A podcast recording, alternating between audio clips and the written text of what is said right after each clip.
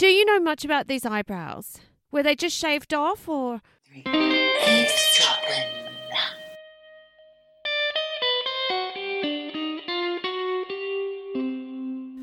Hello, Michelle. Hello, Geordie. How are you? I'm well. I'm well, well, well, well, well, well. No, I'm good. Thank you, Michelle. you know, keeping my head above water. How about you? Well, I don't think the Australians are keeping their head above water at the moment. Terrible times. Yes, you're right. I received a video this morning from my brother, and it was like a film or a, like a video that somebody had made of their home up to their bloody waists in water. then he was oh, rescued by two young men. Two young men, I say young. My brother's not young; he's well, whatever. He's old, and he he was picked up by my brother and his friend in a little boat, and they were driving through the main streets of Lismore. The water was up to the bottom of those traffic lights, so houses you could just see the top of their roofs. It's terrible. It's absolutely shocking what's going on. It Mm. just feels like Australia had the fires, then we all had COVID, now there's pestilence, a war. plague, Yeah. all of it. Too hard, too harsh. Welcome to the podcast Eavesdropping. I'm Geordie. I'm Michelle. Hi, everyone. We're so happy that you're eavesdropping on us today. So happy. And hmm. we've got a couple of stories up our sleeves for you. And Michelle, I did mention to you that mine is quite lengthy because it's one of those ones that you get right into and it's a labyrinth, quite literally, of information that just keeps coming. You know, with everything going on in the Ukraine with Russia, it's actually a Russian story, Michelle. Oh my goodness. Okay. Well, I've got a story for you, nothing to do with Russia. But I just want to say a couple of things actually. Yeah. First of all, for anyone who's so bored of Euphoria, sorry, just going to spend one minute on this. Disappointing finale. That's all I'm going to say. Very disappointing. Get in touch if you want to talk about it. Secondly, trigger point. Haven't finished watching that last I have. episode. Was it disappointing? Because it was shaping up to be disappointing. Uh, I enjoyed it. Oh, all right. Okay, I'll give it a go. Then, Oh God, you seem really strict. It's like a teacher telling, yelling at me about television shows that have let you down. No, They haven't done their homework. I wanted to thank all our eavesdroppers who have been sending us stuff. I have so many links, so many things to share. It's all coming, guys, in the coming weeks. So keep it coming. I Do you know what? it. I've had the usual. I've had Tamira dropping in some interesting factoids. Then I had almost Mm. an essay written to me just now by an eavesdropper. Who I will give a massive shout out to. Her name is Anna Graziano, all the way over there in France. And Wow. she has been obviously listening to our last episode, which was about Illuminati and Melissa Caddick. Yeah. Yes. I think she was quite taken by the Knights Templar angle and she'd like to go deep down and talk about some stuff to do with that. So I'm going to do some research and get back to you on that, guys. But here's your shout out, Anna. Shout out. Shout out. You're getting a shout out. You're getting a shout out. Well, we had some information from Wiz, which is coming up in a future episode. Also, some crazy links about time. So that that's from our our Teggett. Our, Can I our- ask? This, this conversation came up yesterday when I was at work, and one of the young girls who work there said, Oh, 2020, the year that never happened. I said, What? She said, Yeah, it's like the leap year of, of years. It didn't happen. Is that what you're going to talk about? The fact that No. there's leap years and all of the leap year time in order to make time work we need leap years she explained it to me it was really difficult for me to follow me and maths you know don't work and she said that 2020 was the year that is the leap year like the day the extra day that we got and apparently it didn't it's never supposed to have existed this all came about because I said to her that I was searching for some photos that would have been taken in 2020 and all of that year has disappeared from my photo what? yeah library yeah Oh my gosh, your camera rolls just completely deleted 2020. Yeah, yeah. Well, to be fair, it probably wouldn't have been much. I mean, no one left the house. So, true oh, that's a very interesting. No, that wasn't the angle from our friend Al Teggett who sent us these links. But I will investigate coming up, guys. That's coming up. Also, wanted to give a quick shout out to Natty J who Oh, had Natty J. emailed us Yes. thanking us for um, investigating empaths and going into the stories that she sent us. She also said, Her friends call her Natty J. So That's right. I don't feel so bad. She said that we are like those friends. Like she feels like she's Ah. hanging out when she's listening, doing the ironing or whatever. Yeah. And the last thing I want to say is um, some, you know, very exciting news. We got some information through the email the other day about the podcast awards. So we're going to give you more information on that in the coming episodes on how you can vote for us, your favorite eavesdropping podcast. So How exciting. You can help us to help you. It's like a mutual back scratching session. but let me tell you, first of all, Michelle, if anybody enjoyed last week's conspiracy theory based episode, I've got more conspiracies coming your way. Oh my God, tell me. I can't wait. I can't I love a hear. conspiracy, don't you? Yes, I do. This one that I'm going to talk about is known as Russia's Kennedy assassination. you may have heard of it before. I have actually heard podcasts on this before, found it fascinating, but then forgotten about it. But then I came across it in a magazine called Unexplained Mysteries or something like that, prompted me to go deeper. It's the story of 10 Russian university students who went on a 200 mile round trip to go skiing and hiking in the depths of winter in the northern Ural. Is that how you say it? Ural? Yes. Ural? Is it Ural or Urals? Ural Mountains between the 1st and the 2nd of February in 1959. And all but one died in strange circumstances. Do you know this one? Yes, I remember when I first came across his story. Obviously, anything that's Ski. to do with trekking, skiing, mountains, You own it. all of that stuff, I'm like all over it. So, yeah, excited. Let's go. It's the Dyatlov Pass expedition, and it's called that because of what happened. It was called something else beforehand, but now it's called Dyatlov Pass after Yuri Yuri Dyatlov. What's his name? Igor Dyatlov, who there's so many names coming up, guys. Trigger warnings as well. There's trigger warnings because I am going to describe how some things happened, and also trigger warnings for anybody who can't stand my pronunciations of all these Russian names. So bear with me. So this expedition was discovered by rescuers on February 26, 1959, after they had gone missing for a length of time. They weren't where they're supposed to have been. So their families got in touch with the university who they had arranged their this ski tour through. Then they sent volunteers to go and find them, and eventually they did, which was a good 24 like days after they had been- 24 days mm, after Far they'd out. gone missing. that you're going to perish in that Well, snow. So the tent had been cut open. They found the tent. The tent had been cut open from the inside, and the evidence found that some of the nine students, because by this point there were only nine, one had turned back due to ill health on the way. Okay. They had fled in socks and bare feet. So that is mystery number one. They were all from the city of Yekaterinburg, which is Russia's fourth largest city, and the, that's also the place where Tsar Nicholas and his family, the second, and his family were assassinated. That's a little factoid there for Well, you. Well, we about- talked about Tsar Nicholas last week, didn't we? we did. It's hmm. called, I think the university was at the time called Ural Polytechnic. And one of the students is named Igor Dyatlov, as I said before, and he appeared to be the leader of the group. So he arranged the, the ski tour and he invited nine other friends. Two women were among them, and they were all sporty and experienced skiers. And along with Igor, here we go, here's some names. There was Zinaida Kolmogorova, who was 22, Lyudmila Dubanina, she was 20, Yuri Doroshenko, he was 21, Alexander Kolevatov, 24 years old, Yuri Krivonishenko, he was 23 years old. How am I doing, Michelle? You're doing great. I'm impressed. Rustin Slobodin, 23. Uh, Nikolai Thibaut Brignol, he's of French descent, 23 years old.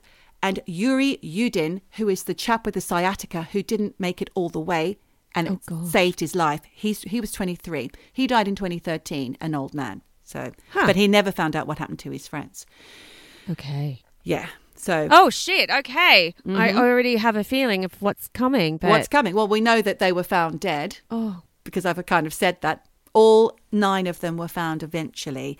oh god. So the only one that wasn't young was Semyon Zolotaryov, who was 38 and a sports instructor, and he'd previously fought in World War II. So he had joined all these 20, 22, 23 year olds on this expedition. What sort of as a bit of the older guide, I guess, Possibly. potentially. Mm. We don't know. They were heading to a mountain called, this is the hardest thing of all to say, Kholat Syakhl, I think it said. I'm not sure. Which rumors to, to mean don't go there in the language of the indigenous tribes who live there, the Mansi tribe. Ooh, But okay. that, I don't know how accurate that don't go there is. Don't go there. Well, I don't know. It could be Fear Mountain or Death Mountain was the other alternative. yeah, or just like do not pass go mountain. It's, Yeah. yeah. Do not attempt to hike this mountain. The trip was supposed to take three weeks, and Igor had planned to contact the sports club that he arranged it through once they had completed their trip and be back at their base by February 12th. But when no one had heard from them, nothing was done at first. Did you just say 2012? What? February 12th. Oh, February 12th. I thought you said 2012. I'm like, No. what? It was 1950, I think I said eight or nine, didn't I?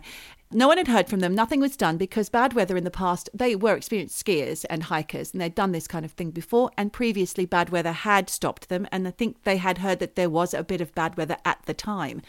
But eventually, the family of the students raised the alarm by the 20th of February, and the university av- assembled a group of volunteers to search for them.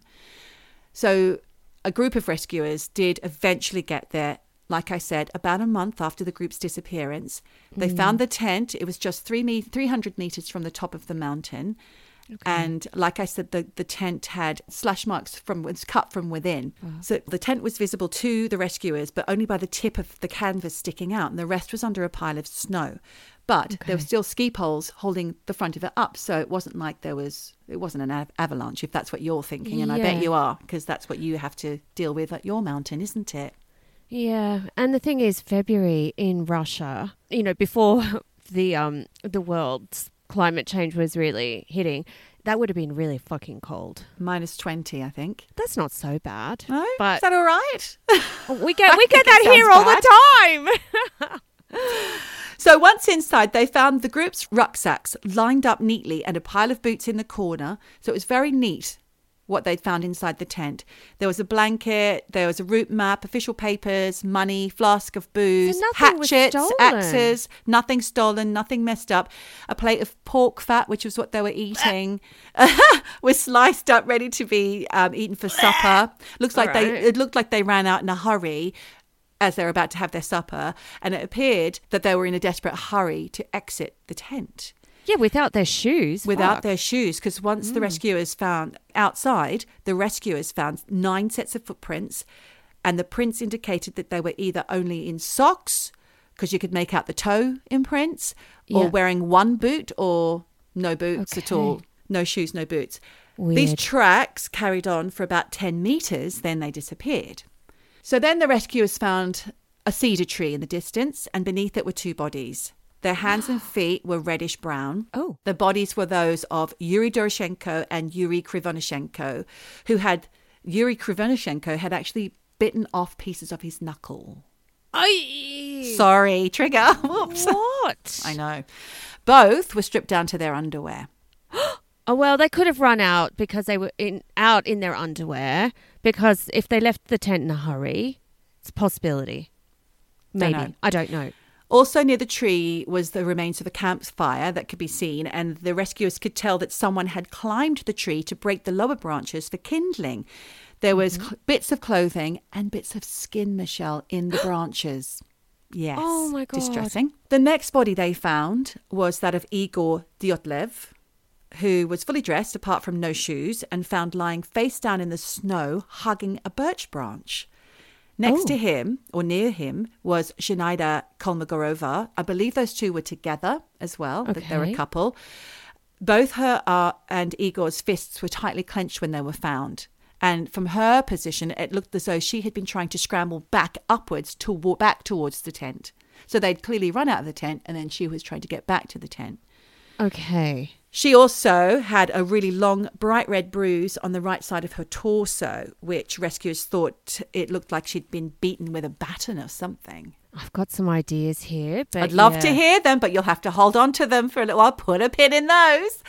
So it was a week or so before the rest of the bodies could be discovered. So what have we got there? We've got four bodies. We've got Zhanaida, we've got Igor Dyatlov, we've got the, the two, two. Yuris. Yeah. Rustin Slobodin was the next to be found. He had a fractured skull, and this is on the 5th of March, so another week or so after the last after the initial rescue mission.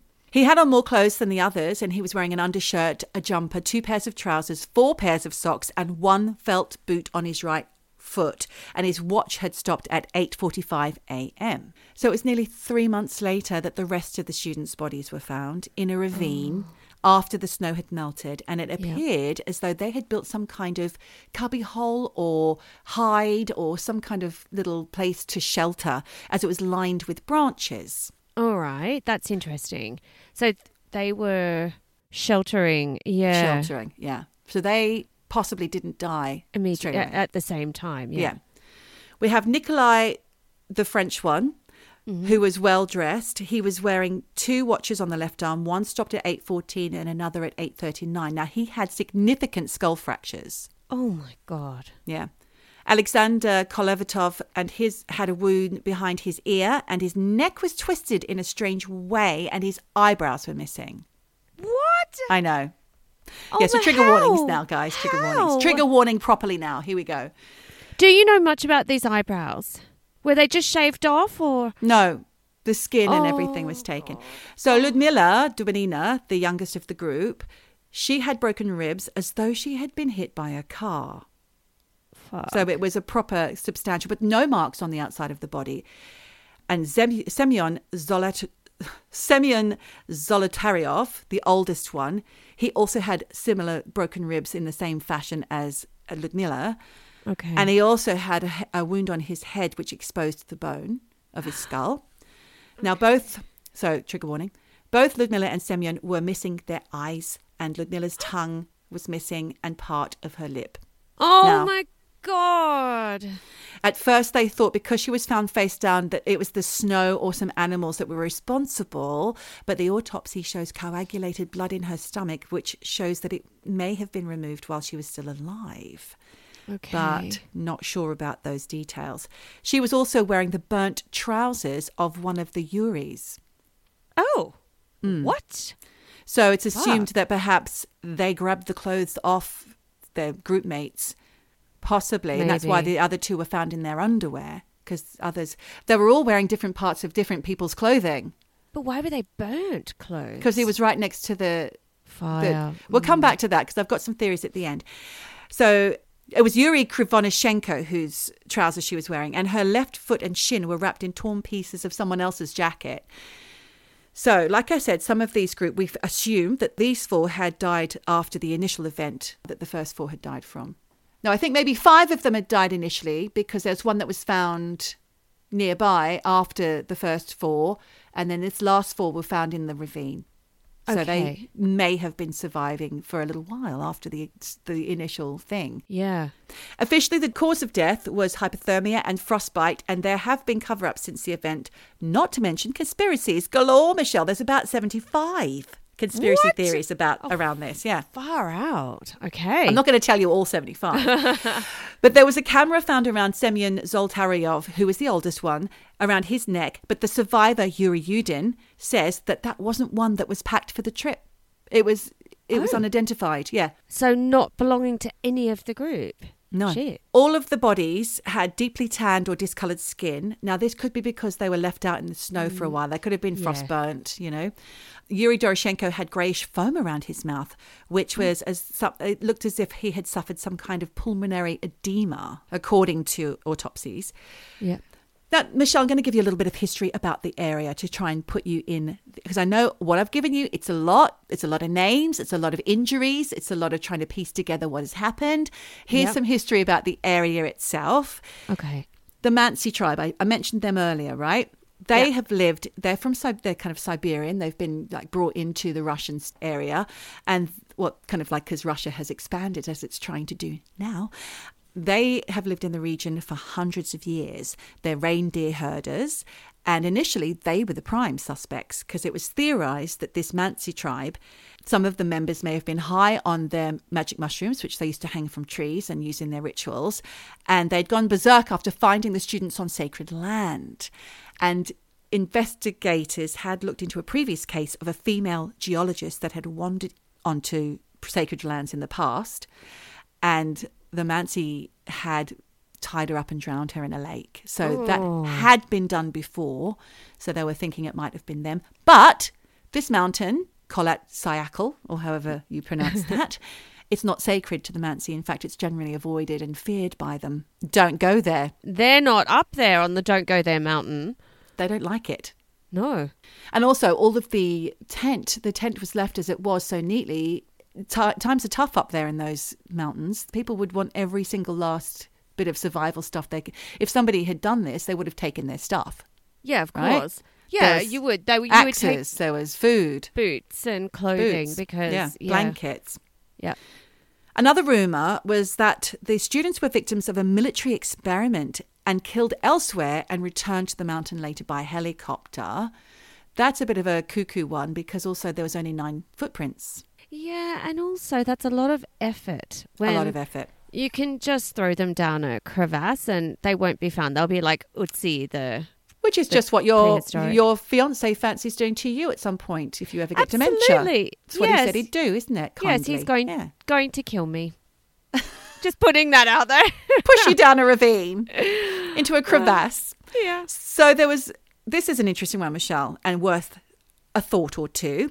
There's a network of prison camps in the area at the time, known as Ivdelag or Ivlag, gulags. Okay. The 30,000 in- inmates had built roads and worked in factories there. It had a reputation as the harshest and most violent in the gulag system, but due to its remote location, no one would attempt the escape. Oh, because you're going to die. You escape, but there's nowhere to go because Hmm. the conditions are so harsh. So escape at your peril. Exactly. So at the time of uh, the hike, there were still concentration camps around there. And although there had been some political prisoners released, there were still quite a few detained. And Ivlag was only a few miles from the campsite. So, what if there was an escaped prisoner who missed hearing about the death of Stalin in 1953, who then gave amnesty to all the political prisoners? There was amnesty from, I think it was Khrushchev. What was his name? Khrushchev was the next guy in. He announced the amnesty on all political prisoners, so they were allowed to leave these gulags. But what about if one had already escaped and missed hearing about Stalin's death and was living in those Urals, surviving, and killed them? I think that sounds quite far fetched because It sounds like the movie that I saw, that one about eating each other with Robert Carlyle, oh because he was escaped from somewhere. yeah, but but also you know for one man to be so aggressive to nine people, it Yeah. doesn't make sense. I, And also, just you know, it's like live and let live. These nine students would be like. Yeah, mate, we don't care. See you later. I don't know. Who knows? I think that sounds a little far fetched. I'm not into that one. Well, Yuri Yudin, the survivor, did notice that there was an item of clothing that didn't belong to any of the group found on one of the bodies. It was an obmotki, which is a wide piece of cloth meant to be wrapped around the legs. And they have distinct shape and made from a certain material. And they happen to have been common amongst soldiers and prisoners in concentration camps. But could they have found that on their travels Could have. Yeah. and picked it up thinking, oh, we, you know, you never know, we might need a bit of extra warmth, blanket, whatever. Yeah. And also, since then, the evidence that the clothing has gone missing from evidence. Oh, really? Yes. Oh, shit. A lot of things have gone missing from evidence, actually, Michelle. Because that's what I was going to say. You know, DNA testing has advanced so far since this case.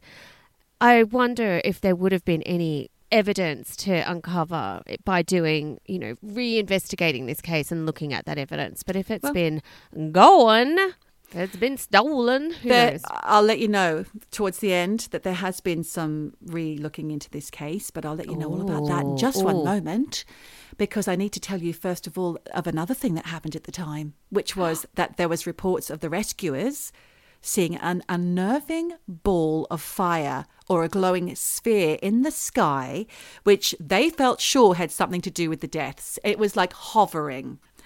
So they felt certain that this light in the sky had something to do with the deaths because they weren't the only ones that saw it. Several geologists who were working 70 kilometers away from the mountain reported that they even saw the orbs on the evening of February 1st, which was the night that they assumed the tragedy occurred. So was it a, was it an alien? Was it a spacecraft? Was it an abducting situation, or was it secret launches by the Soviet space program? Oh my God, yes, maybe. But how does that explain all their injuries? Because, you know, we always talk a lot about aliens on this podcast. We always sort of think they're maybe a little bit benign. Probably we come in peace. But what about like angry, aggressive aliens? They can Yeah. exist. Well, there's more. There's uh, well, I just said to you what if it was possibly the Soviet space program, but also Yeah. there was a lot of rocket and weapons testing around that area at that time, and investigators discovered that the tops of the trees in the forested area down the slope from the camp had been burned, and they couldn't explain. I wonder How? if if there had been any kind of aerial photography, if they could have seen if it was in a particular shape. You know, if it had been like a perfect circle, that would indicate aliens to me. but who knows?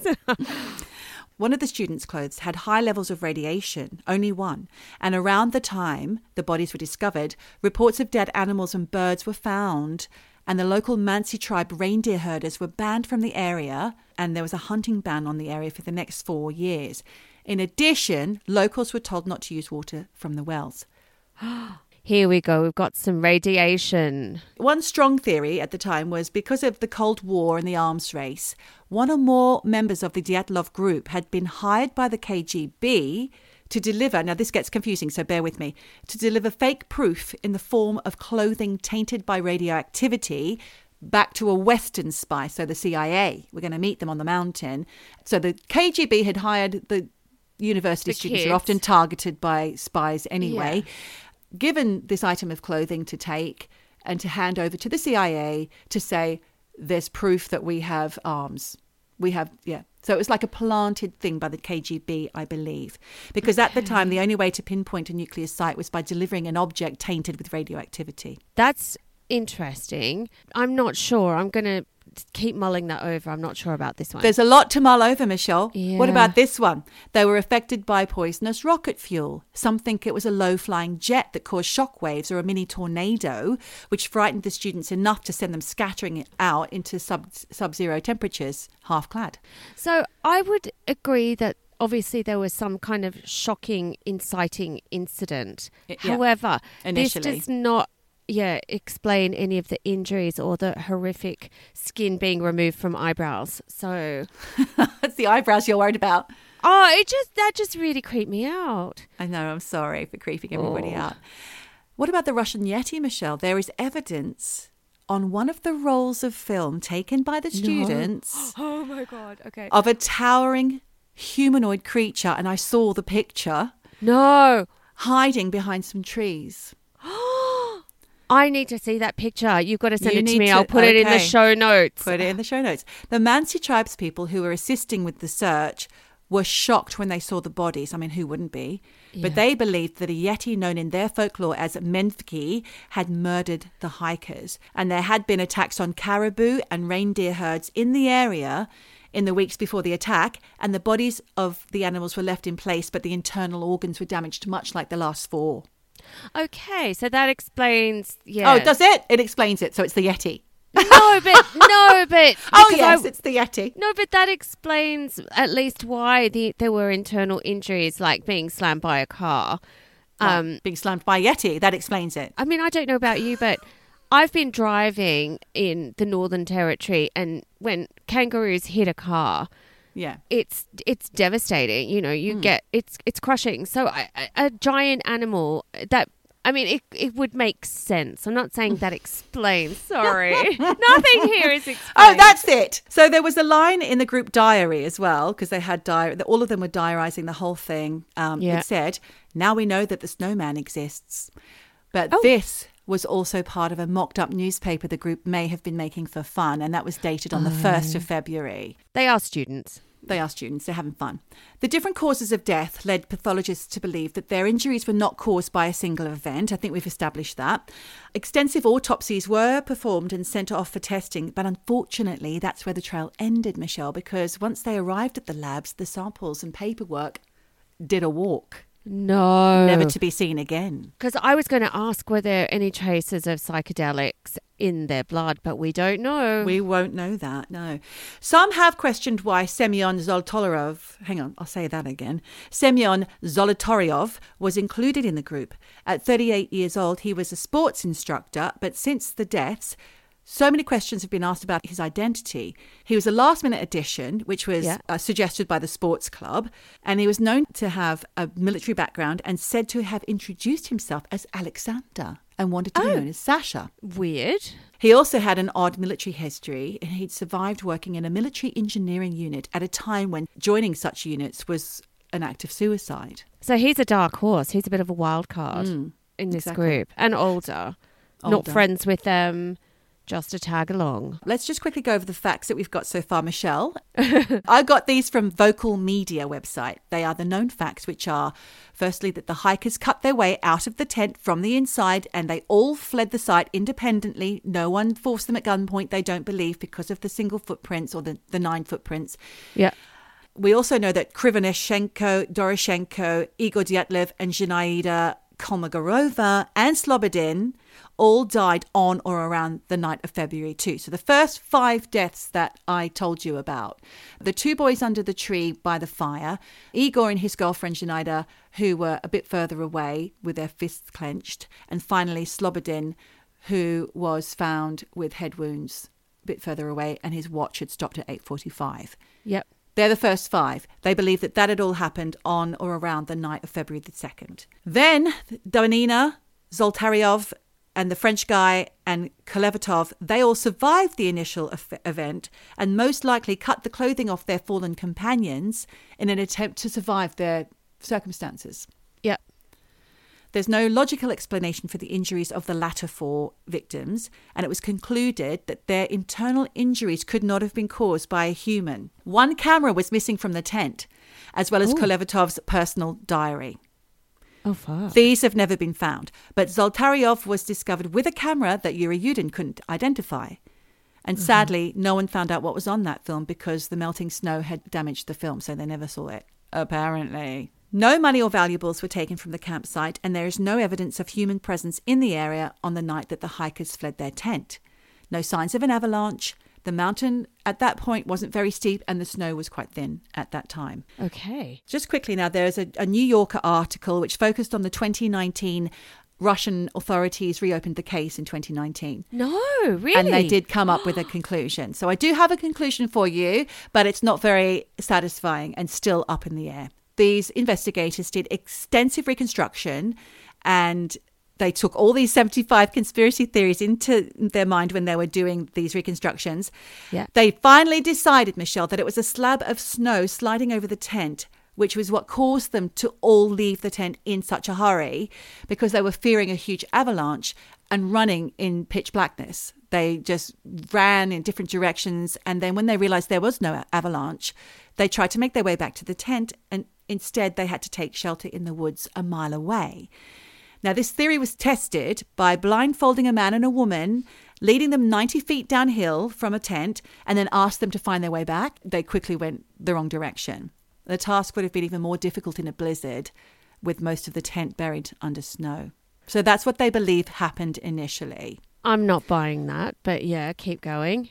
They believe that they, the nine of them retreated downhill, taking shelter under the first cedar tree where the fire was, built Yeah. a fire.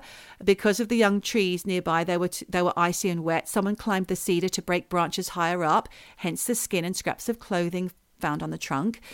The fire they built in this extreme condition was not enough to save them, and two of the most poorly dressed of the group died first of hypothermia.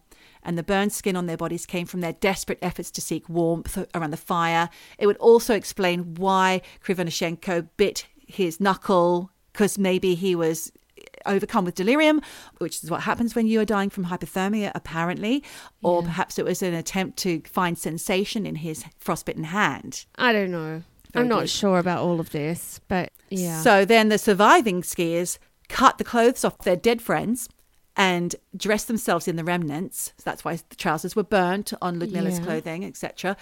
Then the group split up at some point. Three skiers, including Dyatlov, tried to return to the tent. So Dyatlov and what's her name, his girlfriend, and the other chap. And they soon froze to death. Slobodin was the other chap. They soon froze to death as they struggled uphill. The other four, who were better dressed, decided to build a snow den to shelter in overnight. They needed deep snow, which they found in a ravine a couple of hundred feet away.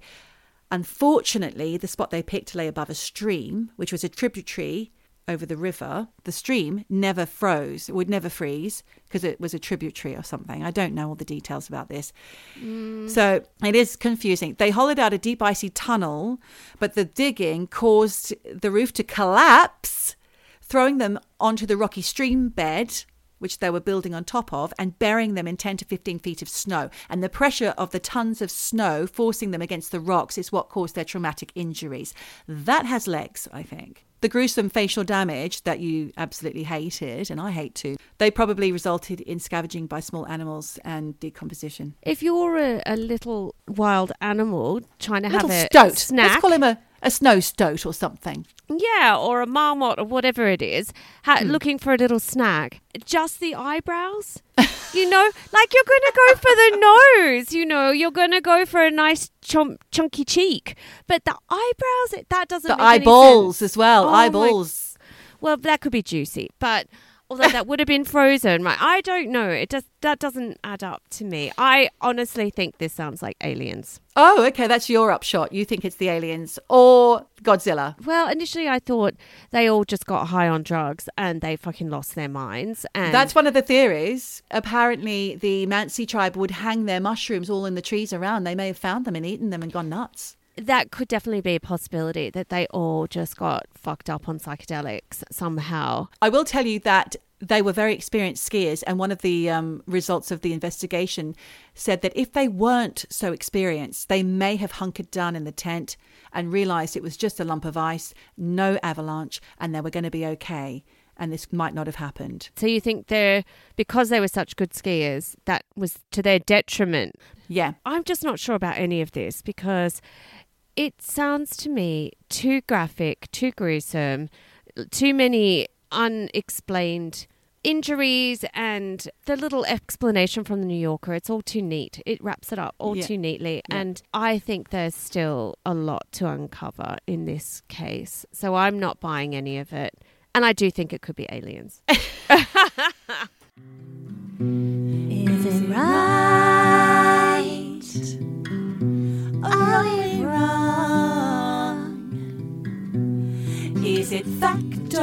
just my opinion? Can it be both? Don't sue me. So on February 20 in 1978 in uh, Saugatuck, Michigan, don't know if that's really how you say it. Go for Uh, it. Yeah. 23 year old student Stephen Kubacki, he decided to go ski touring on Wow, his Michelle. own, right? Out in the forest for a few hours around Lake Michigan, which he'd done loads of times before, so he was really familiar with the area. Thing is, Stephen didn't come home that night. Now, I've read a few different versions of what happened the next day, but one version says that some dudes who were out by the lake, um, snowmobiling, spotted some skis and a backpack that looked as if they'd just been abandoned. And they raised the alarm when they realized, shit, somebody could be lost out here. So they contacted the police, and when the police went to the frozen lake to investigate, um, yes, they found the skis and poles at the edge of the lake. And they discovered a set of footprints in the snow that stopped Oh. abruptly at the edge of the lake, right? So the police pretty quickly established that the skis belonged to Stephen, and they immediately set up a search party to try and find him because, like we just talked about in your story, with those kinds of temperatures, it does not take long for people to mm. perish in sub zero conditions, especially like him, he didn't have the correct gear because he just was out for a little ski tour. So they searched around the lake and all the surrounds as well, and they found absolutely no trace of him. Now, remember how I said there are different versions of, of how they discovered it was Stephen who'd gone missing? There was another version that said after the police combed the area, Stephen's backpack showed up right in the middle of an area that had already been extensively searched, Oh. which freaked Dodgy. out. Yeah, freaked out the search parties. But some people say the backpack was found with the skis. So I obviously don't know at what point the backpack was found. But regardless, what is undisputed here is that there were nearly 200 meters of footprints leading up to the lake. And, you know, this is 100% documented about these Wow. footprints, but there were no footprints leading away from the lake. So, look, apparently, when the rescue crew flew over the area looking for any clues as to what might have happened to Stephen or where he might be, they also confirmed that the footprints seemed to just stop at the frozen water's edge. And, you know, the search and rescue crew also looked really carefully over a massive part of the lake for any signs of broken ice, but there was nothing. I mean, the lake was completely intact. So they kept searching for any other clues that might indicate what happened to him, but they didn't find anything. And eventually they just called off the search. And it seemed as if Stephen had just vanished into thin air. And I mean, at this point, I imagine that the family and the search crews just presumed that Stephen had maybe fallen into the the lake um, and drowned. But like I said, the ice wasn't cracked. There was no sign of any holes in the ice. But maybe he had been buried under a freak snowdrift, or like you had talked about, a mini avalanche, hmm. or maybe he just got lost and had died somewhere out in the wilderness of hypothermia or God knows what. There were even rumors that he'd been, you know, potentially a victim of foul play or Oh. maybe a victim of an animal attack. UFO, Michelle? Was there a Well, I you know where this is going. But but for me, I think the footprints, the footprints leading to the edge of the lake and then no footprints elsewhere because how do you just have one set of footprints in one direction? You know, there's there's no further evidence of him leaving the water's edge. Or walking onto the water's edge, which was frozen. No, there was no evidence Then, and then falling through some cracked ice and then disappearing underwater. That's exactly it. There was no evidence that he had been on the frozen lake. There were no holes in the lake. There were mm. just and and you know, he just he left his poles, his skis, everything. They were just all abandoned. So there was also some speculation that he'd just run off to start a new life. I don't like that theory. That's always a bit easy, that one. Yeah. And there was no evidence to suggest that. But look, whatever they thought happened to him, it was just all speculation because his body was never recovered. And and his case was logged just as missing, presumed dead. Fast forward.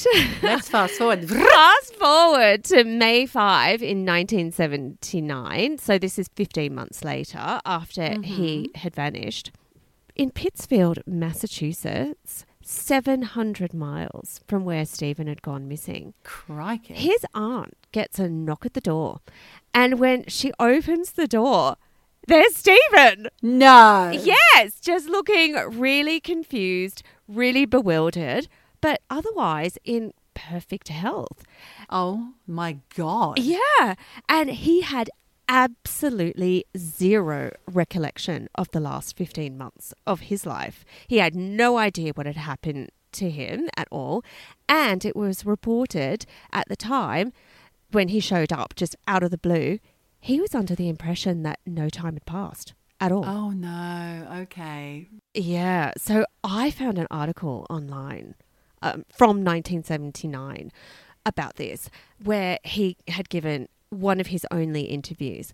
And he said he just woke up one day lying in a meadow with absolutely no clue as to how he got there. And he says, and this is his words I didn't know where I was, and I was wearing clothes that weren't mine. Oh my God. There was also a backpack next to him that wasn't his. And he says, I started going through a backpack which wasn't mine, but I assumed it had to be mine. And he says, I found maps. And he says, from this, he deduced that he had been hitchhiking. So, Stephen said he did not know what the date was until he'd walked out of the meadow into the local town, the nearest town, and bought a news, well, looked at a newspaper and saw the date. So he just couldn't believe it was 15 months on. Then I read in another report that in the backpack, there were receipts and other things that indicated that he had been in Sacramento, San Francisco, Reno, Chicago, Utah. And also in the bag, there was 40 bucks in cash, a pair of new glasses, and sneakers. So, thinking about that, if you just look at what was in that bag, the dude had done loads of traveling, or Mm. that bag had done a lot of traveling. But again, he had no memory of any of it. You know, he says he remembers everything right up to that ski trip, then nothing until he woke up in that meadow 15 months later. To the point where on the ski trip, does he re- remember anything about the ski trip? no, Oh. No. He remembers going on it and walking and then blank. Nothing. Wow. Could it have been a memory blip? Well, there are a few theories, and I'll get onto this because I Can't he- wait to hear them. Yeah, because he says in one article I read, when he woke up, he had no memory of anything, but he had a feeling of being really cold and scared and being lost in frozen darkness. So make of that what you will. Now, I just want to sort of preface all of this by saying Stephen was a really experienced outdoorsman and he'd climbed mountains in Europe and you know he was a really experienced skier. So and he knew that area. You know, there were some theories about what had happened to him and he came up with his own theory and he reckons you know, he must have blacked out and somehow erased any memory of the previous 15 months of his life. And this is another quote from him, which is he says, The only thing I can think of is what happens to mountain climbers when they suffer from loss of body heat and exhaustion, because this particular combination on the body can result in a temporary loss of memory. I don't really buy that because temporary loss of memory if you black you know if you black out from you know like a loss of heat in the body yeah a couple of hours i can i can get on board with that but 15 months that just doesn't make any sense to me so i i don't give that theory any credibility but he said that he had these really vague feelings when he was in that when he woke up in that meadow Mm. First of all, he said he felt like he'd done a lot of running. And also, apparently, in that backpack, they found a t shirt from a marathon in Wisconsin. And he says, I have no idea where that t shirt came from. So, of course, like I said, there were all of these theories running wild all over the internet about what happened to him. So, some people say they think he suffered from a mental breakdown and just went AWOL. Mm. But Stephen at the time said he was a history major at Hope College in Holland, Mich- Michigan. He doesn't remember being under any kind of emotional stress. And he just went out that day for a ski tour on the lake because, you know, it was fun. And he also said his father was going to sign over the house to him. So he had things to look forward to. He said No he- stress. no stress. He had three courses at school and was breezing through it. He'd just left a romance in Germany and he'd had no trouble with girls. He had a job lined up with the Holland Sentinel, which is a newspaper. So, you know, his life was not on the skids and he was not depressed and everything seemed to be going well. But interestingly, after Stephen gave those first rounds of interviews, he then refused to talk about this ever again. Oh. except to say that he had never had any intention of running away and that he'd been mentally stable and happy when he'd vanished. And he also refused to see a psychologist or any kind of counselor after the incident because he said, I felt absolutely fine and I wasn't traumatized at all by the experience because I have no memory of it. So Okay. I'm absolutely fine. So I thought that was really interesting. And he just refused to see a therapist. But interestingly, after this, he went on to do a master's in linguistics and a PhD in clinical psychology. So he refused to see a psychologist or anyone, but he then went on to be a clinical psychologist. So then he also went on to write a book called Meta Mathematical Foundations of Existence, Gödel, Quantum, and God and Beyond. Wow. And he apparently lives in the Pacific Northwest and still works as a psychologist.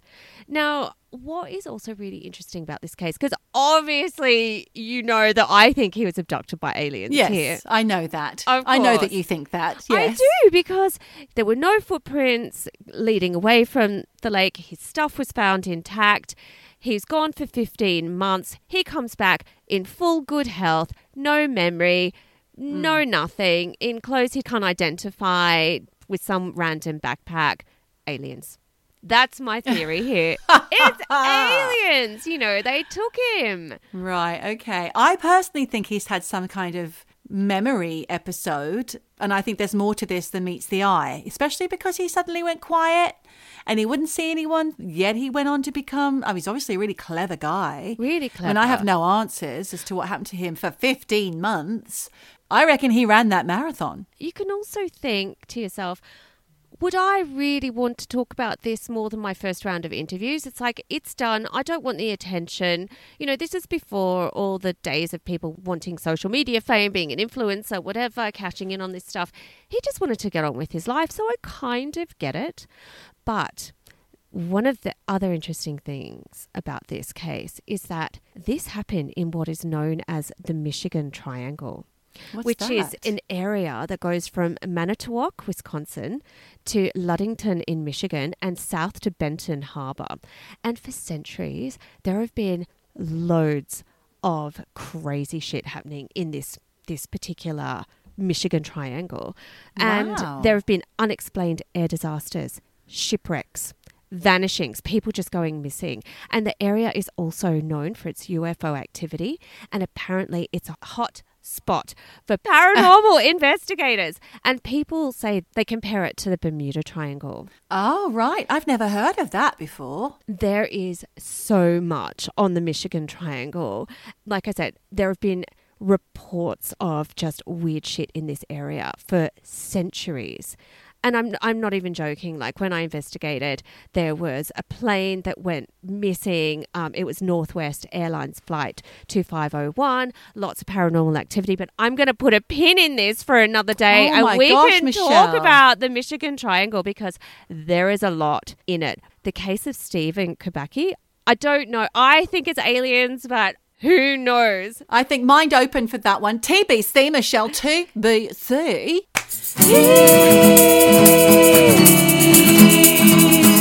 Dropping. Amazing. Wow. What a jam packed session we've had today, chit chatting back and forth about snowy disasters, snowy misadventure. They'd both gone ski touring. Aliens Yeah. were involved. So uh, Okay, if you think so. I don't know. So thank you so much. I feel like I want to investigate this Russian incident because I think there is so much more going on. I agree. I agree. It's quite shocking. Mm. And all those names and all those facts become quite full on in the beginning. Yeah. But I've only been looking at this story for about three or four days and I am so in there. Yeah. Oh. There are so many pictures of them on their trip.